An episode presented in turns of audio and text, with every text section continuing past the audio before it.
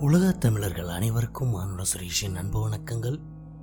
இறப்பிற்கும் அப்பால் நம் உடலை விட்டு விழிப்புணர்வு முழுமையாக விடுதலை பெற்று வெளியேறியதும் உடல் மரணமாகிறது.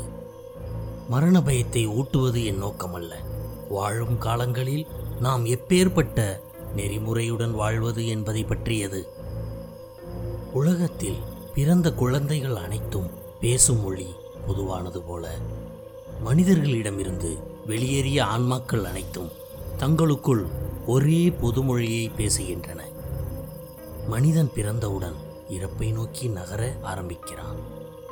அதே போல்தான் இறந்தவுடன் மீண்டும் பிறப்பை நோக்கி செல்கிறான். தாயின் கருவறையே பாதுகாப்பான இடம் ஏனெனில் அங்கே கவலை கிடையாது. அமைதி சமநிலை இணக்கம் போன்ற தன்மைகளுடன் ஒரு சொர்க்கத்தில் இருப்பது போன்ற நிலையாகும். பிறப்பெடுத்த குழந்தைகள் முதலில் தடுமாற்றத்தையே சந்திக்கிறது.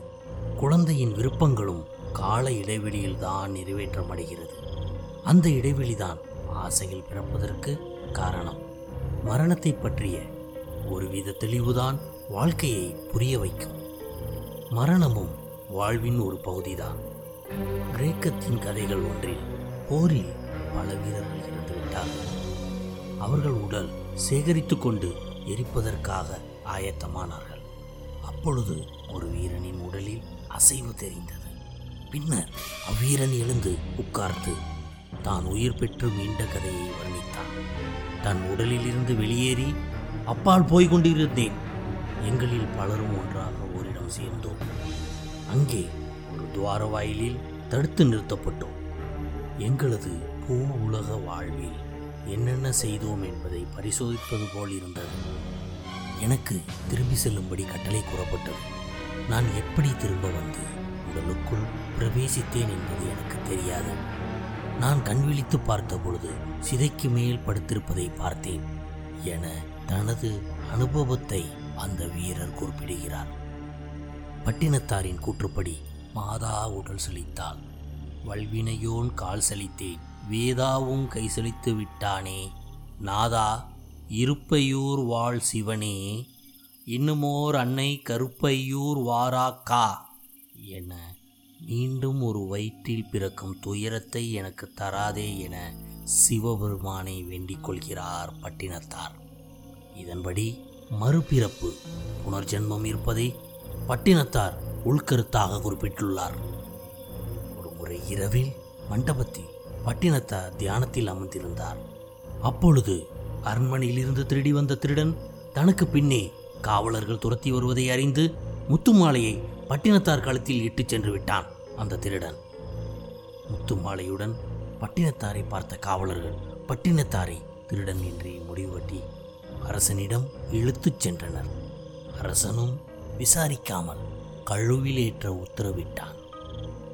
கழுமரத்தின் அருகில் பட்டினத்தார் சென்று பாடிய பாடலாவது என் செயலாவது யாதொன்றும் இல்லை இனி தெய்வமே உன் செயலென உணரப் பெற்றேன். இந்த ஊனெடுத்தேன் பின் செய்த தீவினையோதென்றும் இல்லை பிறப்பதற்கு முன் செய்த தீவினையோ வந்து மூண்டதுவே. இதன் மூலம் முன் செய்த அதாவது முற்பிறப்பில் செய்த தீவினை காரணமாகத்தான் இப்பிறவியில் தண்டனையோ என குறிப்பிடுகிறார் பட்டினத்தார். ஒருவர் இறக்கும் பொழுது என்ன நினைக்கிறாரோ அவரது ஆன்மா அதுவாகவே மறுபிறப்பெடுக்கிறது இக்கருத்தை ஆமோதிப்பது போல்தான் பலரின் கருத்துக்களும் இடம்பெற்றுள்ளன. ஒருமுறை வரதராஜன் தனது ராஜ்யத்தை துறந்து துருவ மார்க்கத்தை மேற்கொண்டான். ஒரு நாள் காட்டில் தாயற்ற மான்குட்டியை கண்டு அதன் மீது இரக்கம் கொண்டான். தனது மரண காலத்தில் அந்த மானை பற்றிய எண்ணமே மேலோங்கியது.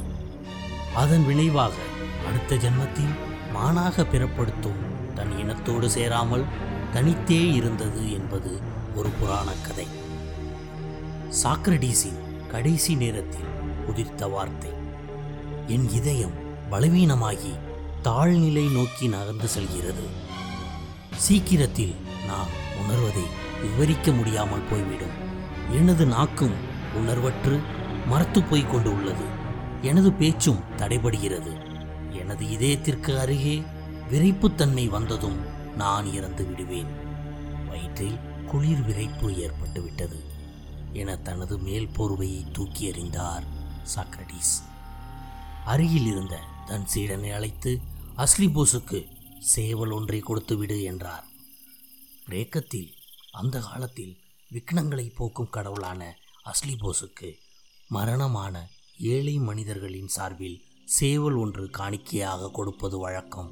இதிலிருந்து தனது இறுதி நேரங்களில் கூட அவ்வூர் வழக்கத்தை சாக்ரடீஸ் மீற விரும்பவில்லை. வேறு ஏதாவது சொல்ல விரும்புகிறீர்களா? என்று கேட்டான் சீடன்.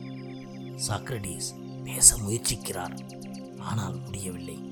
கண்ணசைவால் சொல்ல முயற்சிக்கிறார். முடியவில்லை. உடல் அசைவுற்று உயிர் பிரிகிறது. பிரித்து பார்த்தல் வித்தியாசப்படுத்துதல் பாகுபடுத்துதல் என்ற குண இயல்புகள் நமக்குள் மறையும் போதுதான் இவ்வுலகை நாம் வெகுளியாகவும் குழந்தைத்தனமாகவும் அப்பாவித்தனமான மனதுடனும் இருப்போம். அதாவது இயல்பாகவும் இயற்கையாகவும் வாழ்ந்து மறிப்போம். மரணம் நாம் வாழ்ந்த வாழ்க்கையின் அர்த்தத்தை சொல்லிவிட்டு செல்கிறது. வாழும் காலத்தில் ஆனந்தம் திருப்தியுடன் நமது மனசாட்சிப்படி வாழ்ந்து நாம் வாழும் வாழ்க்கையை அர்த்தம் பெற செய்வோம். இதுவரை இந்த தகவல் ஒளிநாடாவை கேட்டுக்கொண்டிருந்த உலகத் தமிழர்கள் அனைவருக்கும் மானுட சுரேஷின் அன்பு வணக்கங்கள். எனது பதிவுகளை பற்றிய உங்களது கருத்துக்கள் வரவேற்கப்படுகின்றன. உங்களது கருத்துக்களை எனது மின்னஞ்சல் முகவரியான மானுடம் Suresh at Gmail dot com என்ற மின்னஞ்சலில் பதிவிட்டு எனது பதிவுகளும் மேம்பட உதவுமாறு அன்புடன் வேண்டுகிறேன். எனது பதிவுகள் பிடித்திருந்தால் மறக்காமல் உங்கள் நண்பர்களுடனும் பகிர்ந்து கொள்ளவும். நன்றி வணக்கம் வாழ்க வளமுடன்.